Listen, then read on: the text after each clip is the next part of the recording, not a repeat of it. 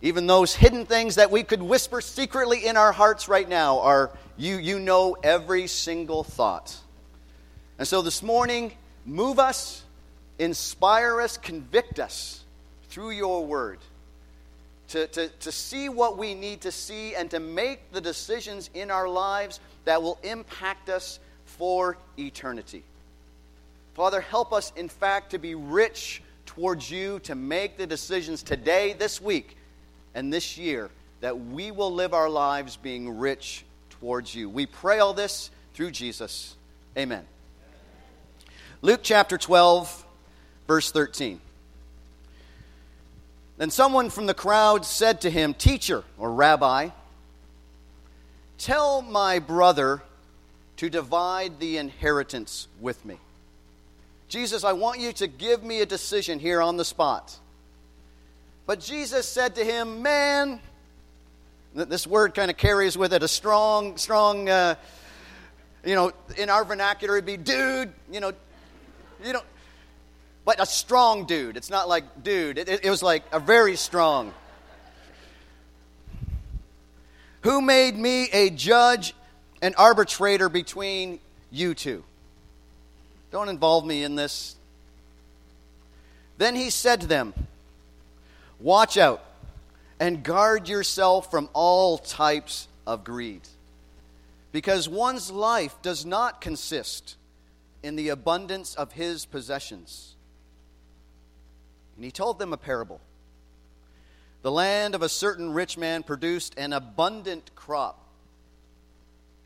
He's euphoric. This word is, he's, he's filled with euphoria. He's excited. He's pumped up about what, what has happened. So he thought to himself, what, what shall I do? I have, I have nowhere to store my crops. Then he said, I'll do this. I will tear down my barns and build bigger ones. And there I will store all my grain and my goods. And I will say to myself, Self, you have plenty of goods stored up for many years. Relax, eat, drink, celebrate. God said to him, You fool. You fool. This very night, your life will be demanded back from you. But who will get what you have prepared for yourself?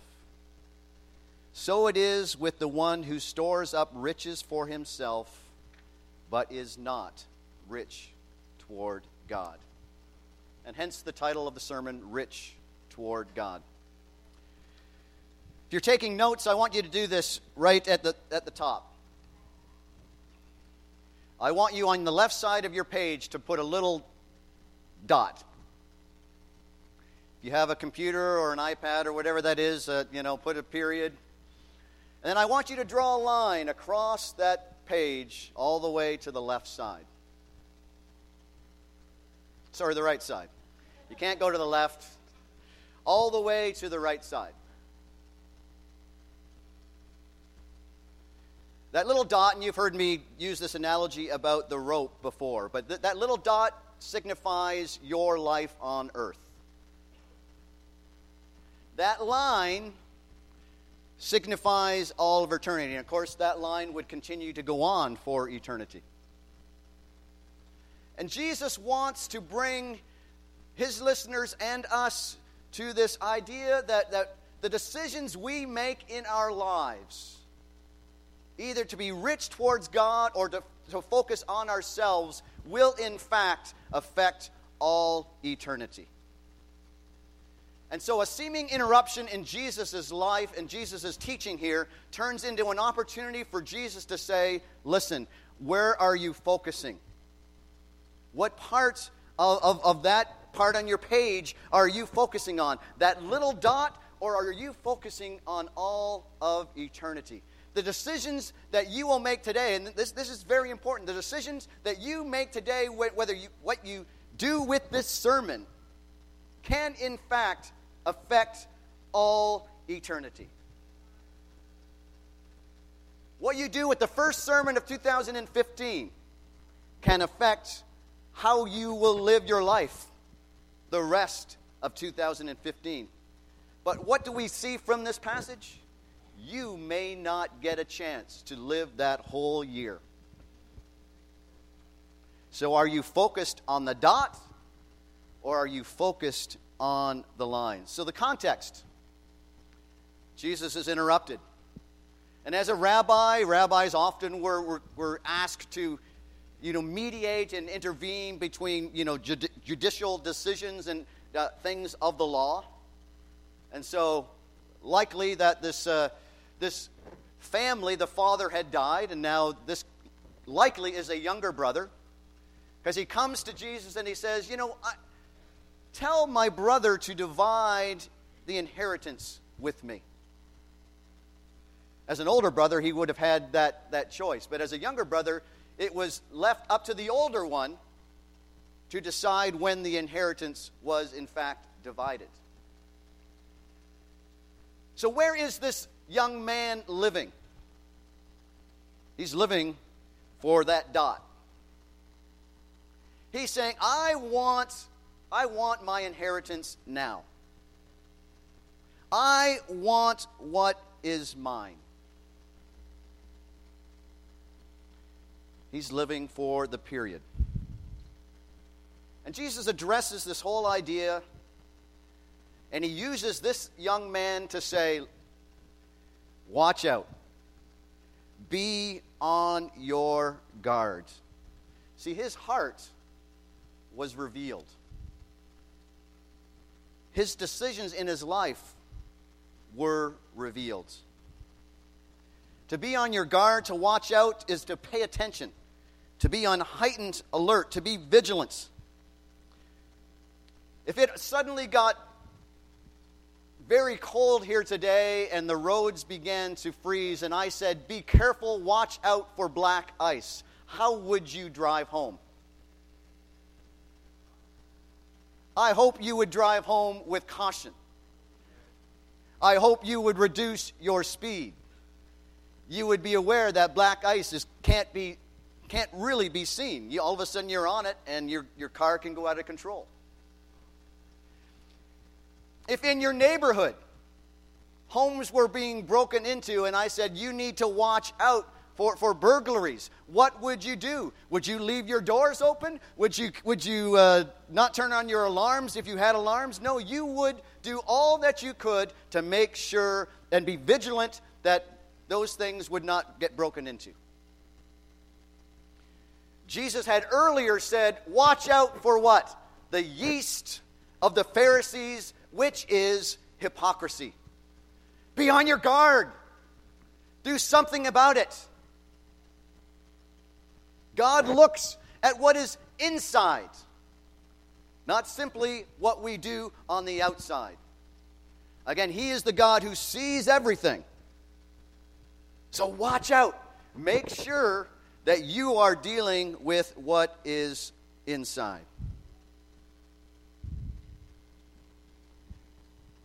And he says, Be aware of all types of greed. And we'll talk about more about this. This is not just money. These are the desires that, that within you bring some sense of worth, of what you value. And this parable is very clear, to, and it, it is not as, as there is a, it used to be a bumper sticker, you know, the one with the most toys wins. This, this is a, clearly a story that that does not happen. You can have everything kind of in this world and lose everything. And he calls this man a rich fool, or he calls him a fool. God calls him a fool. Why? You read through the Proverbs, a fool is one who had no concept of who he was living before had no concept of God. There is no, in, the, Proverbs say, there is no fear of God before his eyes.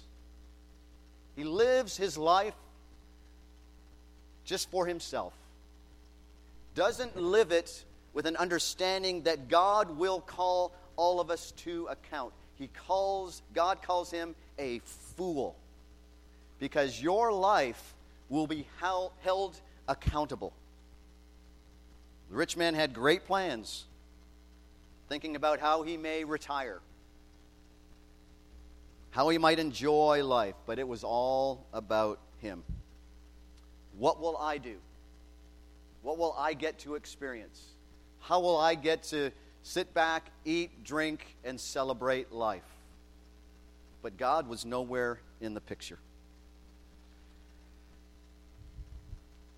His life was not lived in accounting of God. And so God says this very night, your soul, your breath, the things that you have been spending your life on will be demanded of you. This is an accounting term. Our lives before God are held to account. How we live our lives, how we, our marriages, our families, our, our, our, our as a student, as, as an employee, what we do with our lives are held accountable to God. How are we living? Verse 21 says, There is something expected from us. This is how it will be for anyone who stores up things for himself, but is not rich toward God. So it underscores all of that Jesus has been teaching. You again live your eyes before God. See, we can fool man with hypocrisy. We can fool others with our riches and what we desire. They may not see it on the outside necessarily, but we are greedy on the inside because we live for self. But one person we can never, ever, ever fool, and that is God. He sees it all. And so the challenge back then, as is the challenge to us today, is how will we make decisions to be rich toward God? Let's first of all define a little bit about greed because greed is an intense desire of something. It's to, you got to kind of visualize it, it's to hold, hold on. A desire for more, and again, is it simply money? It, it's, it's much more than that. So ask yourself the question what is it that you deeply, deeply desire? You know, there's the saying that, that money talks, and we often use it kind of in a, in a influential way that money talks and it gets influence and it, it can make things happen. But money talks in the way that it, it fools us. Money talks and says, You need this. Wouldn't this be great to have? And it whispers in our ear and it seduces us and says, You will be worth something if you get this. But see, it's much more than money that talks to us, the desires in our hearts. How about acceptance? How about wanting to fit in at school? How about wanting to be a part of, of, a, of the, the, the, the crowd that is popular? How about wanting to be thought, well thought of at, on, on the job?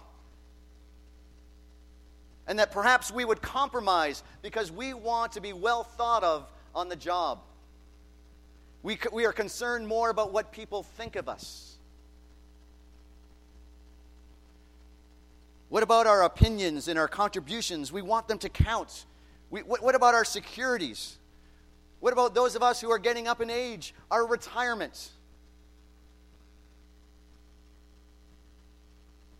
You know, I've talked to some, and, and as, as the market, you, you put your investments in the market, and the markets go up and down and up and down, it brings anxiety to people because their retirement is, is caught up in that.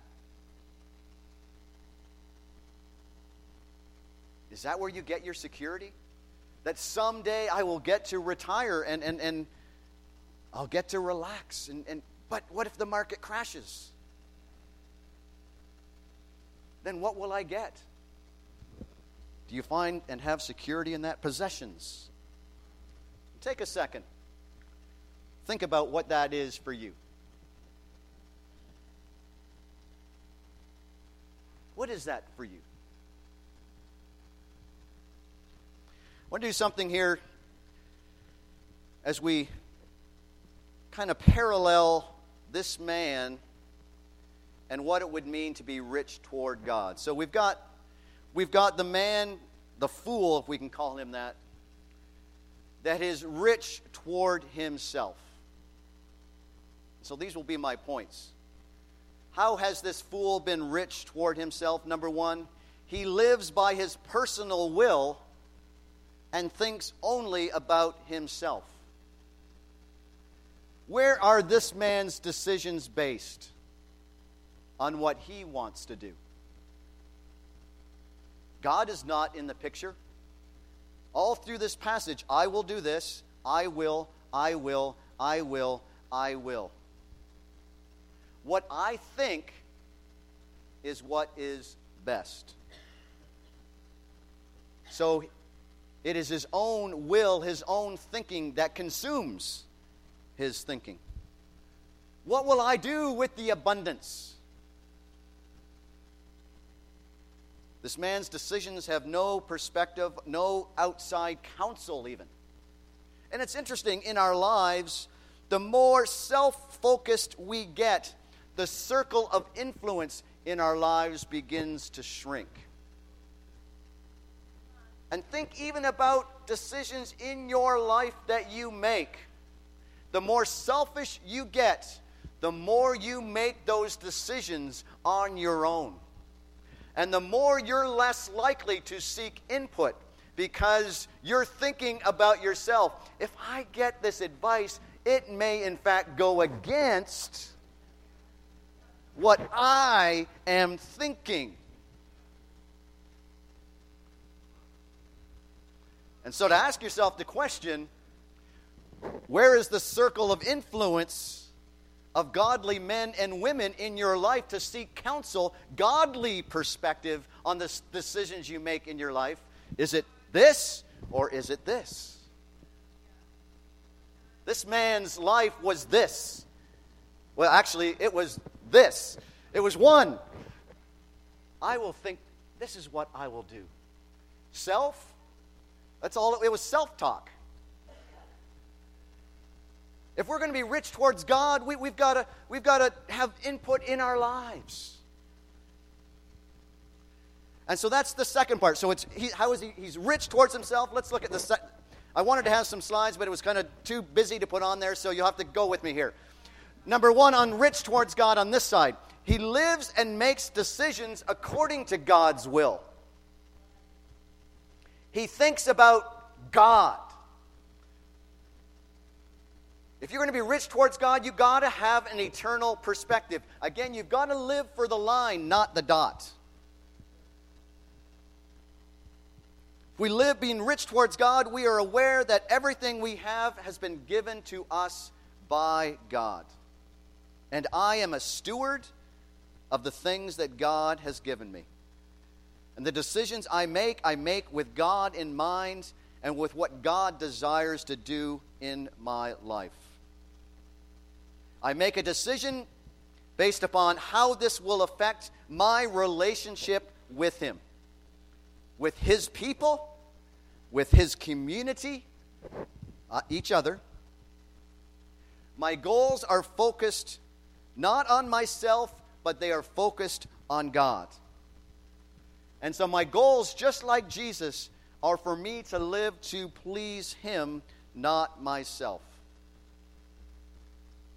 and I am aware of the decisions that I make as to what these things do to my heart. All the more that I need input, I need help, I need brothers and sisters to guide me because my heart is deceitful.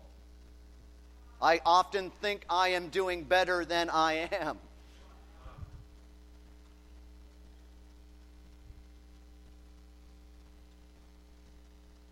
The decisions I make bring me closer to Him, not distract me from Him. So the choices I make for myself, for my marriage, for my family, for me, whatever stage of life you are, the decisions you make bring me richness towards God or take me away. Do you see how important this sermon really is? The decision you make today to not look at something that you shouldn't, to not say something that you shouldn't, to not think something in your mind that you shouldn't, to not treat a brother or sister away that, that you shouldn't, all affect being rich towards God or living towards ourselves. We'll talk more and more about this this year. How do we live with this consciousness of Jesus in our life? How do I, and it's hard, even yesterday. There, there are things that I, I'm, I'm trying to live for Jesus, and I know, okay, I really should have made this call, but I'm tired. It's, it's challenging, but I'm determined that I'm going to make decisions in my life to be rich toward God. Secondly, let's go back now to riches towards himself. Hopefully, this is not confusing. Number two, thinks about what he doesn't have. He thinks about what he doesn't have. So, how does this guy rationalize things? I need, I don't have, I don't have enough place to store my, my crops. And this word, we can't fully understand it, but when you look kind in the original language, it, it, it, it, it gives this description of a, an absolute determination. He has resolved that there's no place. It's over, it's done. I need bigger barns. It's, uh, that's, that's what we got to do. There's no, there's no negotiation anymore. This is what I need. I don't have enough. And so he's focused on what he doesn't have.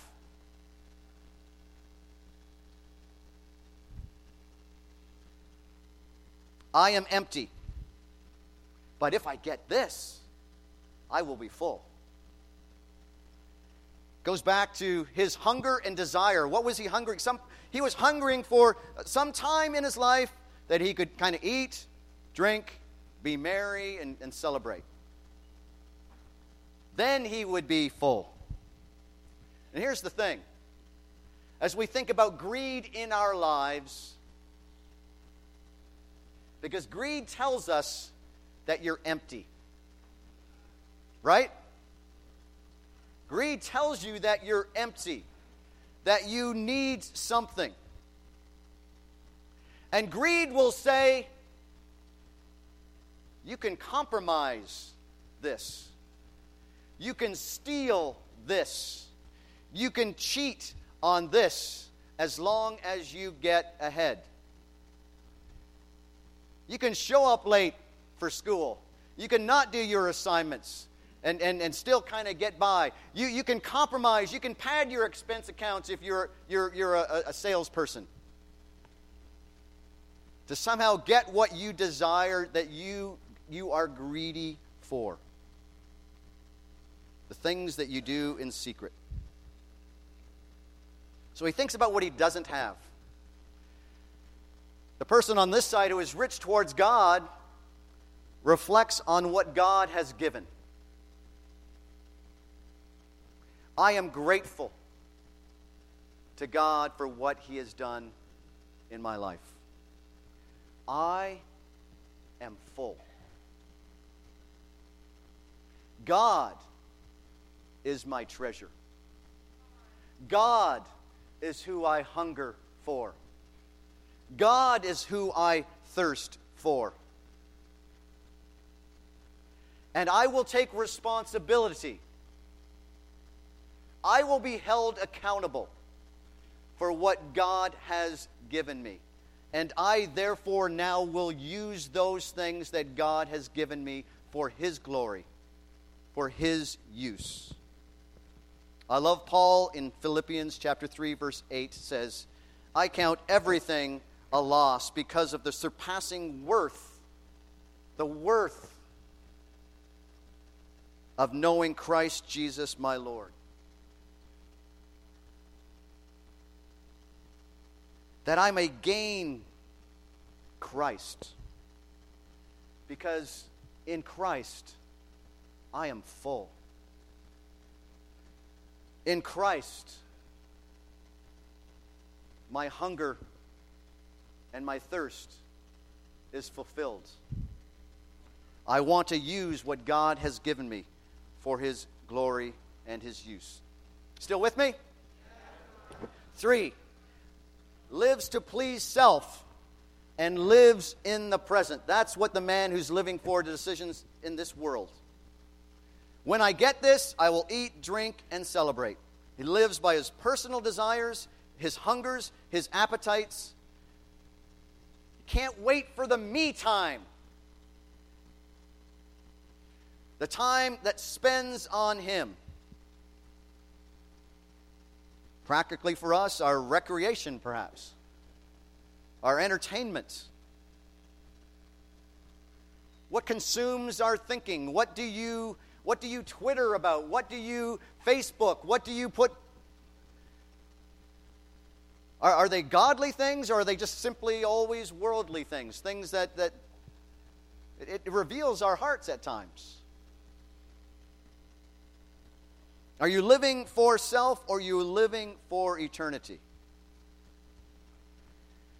You know, the reality is, and I don't appreciate this, even though I was involved in a near tragic accident, you know, in 1992.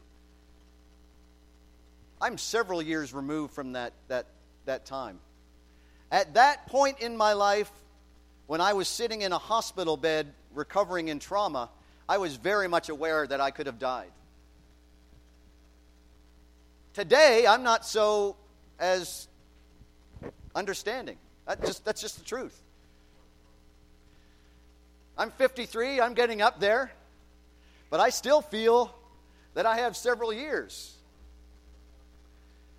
Got a new hip. Been to the doctor. I'm healthy. I've got, I think, several years. But do I? Do I? See, the reality is this, this guy just, he, he, he thought he had all the time in the world. He was not prepared for eternity. So if you're living for, you're living for that little dot, take you back to that thing on the top of your page. You're not, you're not even thinking about perhaps today, tomorrow, this week, this month, this year. You will be on that line.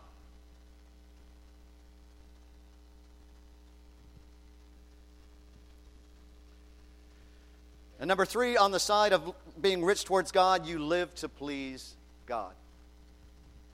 You hunger and thirst for Him. And you'll cut out anything that hinders that relationship. 1 Timothy chapter 6, verse 17 to 19, it says, Command those who are rich in this present world not to be arrogant. What is arrogance? It's, it's the sense of self worth. That I have done this, I have achieved this. I am this. Not to be arrogant or to put their hope in wealth, which is so uncertain, but put their hope in God, who richly provides us everything for our enjoyment. Command them to do good, to be rich in good deeds, and to be generous and willing to share. In this way, they will lay up treasures for themselves as a firm foundation for the coming age, so that they may take hold of life that is truly life. Seems to me Paul is saying you need to live with eternity in mind. And How do we do that? By doing good by being rich in good deeds, to be generous, to be willing to share.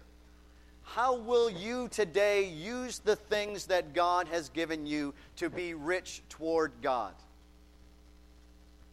How will you use your salvation if you're a disciple of Christ? How will you use your salvation to honor God? how will you be held accountable in your salvation and your relationship with God to grow and to make an impact? If you're married, how will you use your marriage to do that? Parents and family, how will you use your family to be accountable to God. As a student, again, em- employees, how will we live? Because our lives will be demanded of us at some point. There will be an accounting to all of us. So Joyce and I were praying this morning. I mean, the world is oblivious to the fact that they will be accountable, but that does not mean that they, they aren't. They are. They just, they just live in oblivion. I hope that's not true of us. That we live in oblivion to the fact that there is an eternity. It's kind of like what Keith was saying. I mean, you can have communion, but not be aware at times of, of what this is really all about. We can be Christians and disciples and, and have this sense, yeah, I understand, but eternity, but we don't live as if there really is one. You know, there's this song kind of live as this kind of the last, I can't remember the words to it, but live as, this, as if this is the last day of your life. Again, I, I don't, I don't live there. Doesn't make it any less true, right? I need to be rich towards God. So let's let's wrap this up. So how will you be rich toward God today? This week, this year? What, who, and how will you invest spiritually? If you're not a Christian and you're studying the Bible, will you be like Megan, who made a decision to get her life right with God? To wrestle, perhaps, like she did, and all, all of us know, to, to wrestle with, with our, ourselves and, and our sin but to, but to desire to be rich towards God because He has done so much. He has been rich towards us. Will you get your life right with God immediately? Will you do and make a decision today to get with someone and study the Bible? Will you make a decision this week to, to say, This is the last week that I will, I will be lost I, I, will, I will get my life right with God because I am not guaranteed a next week.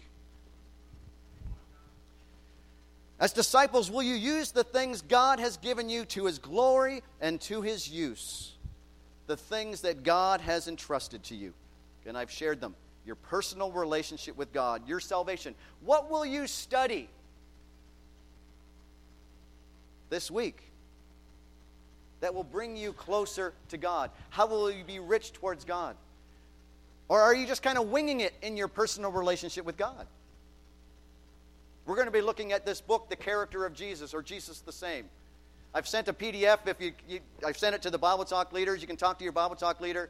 You can, you can get this free of charge. So uh, if you, you want it, talk to them. They'll, they'll fire it off to you. But we're going to be going through that. Our, our, is it your desire this year to grow more and more and more into, a, into the character of Christ? He'll call, he'll call us all to account. What are you doing with your personal relationship? What are the decisions you make in your marriage? Again, all, all of these things. Are you going to be hospitable in all areas of your life and share? And if your life is demanded from you, what will it say?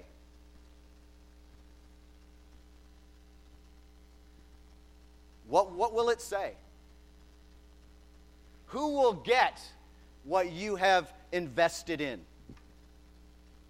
Will it simply be a few possessions that will be sold and given to in an inheritance? Or will they be eternal possessions that you have passed on to your family, to your friends, to your coworkers, that they are impacted by the fact that you have been rich towards God? So we all have decisions to make. This is a sermon of great importance. Okay, they all are. But as the new year begins, this is a sermon of great importance. Let us all make the decision today, and this is not this year, today, that we will be rich toward God. Amen?